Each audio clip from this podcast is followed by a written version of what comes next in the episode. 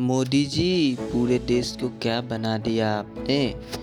गरीब को कुत्ते के जैसा कुचला जा रहा है। गरीब का सुनवाई नहीं होता है किधर।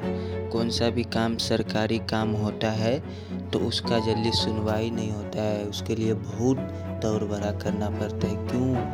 क्यों ऐसा करते हो गरीब को? मोदी जी, पूरे भारत को बदल दिया आपने। गरीब को कुछ मिल नहीं रहा है, रोज़गार नहीं मिल रहा है। खाना नहीं मिल रहा है, एक साँझ का खाना नहीं मिल रहा है। आपको क्या? आप तो दिल्ली में बैठ के, बैठ बैठ के खा रहे हो आराम से, ऐसे आराम से। पब्लिक का वोट पा जाते हो, कुत्ते के जैसा रूप बदल लेते हो दो मिनट में। मोदी जी।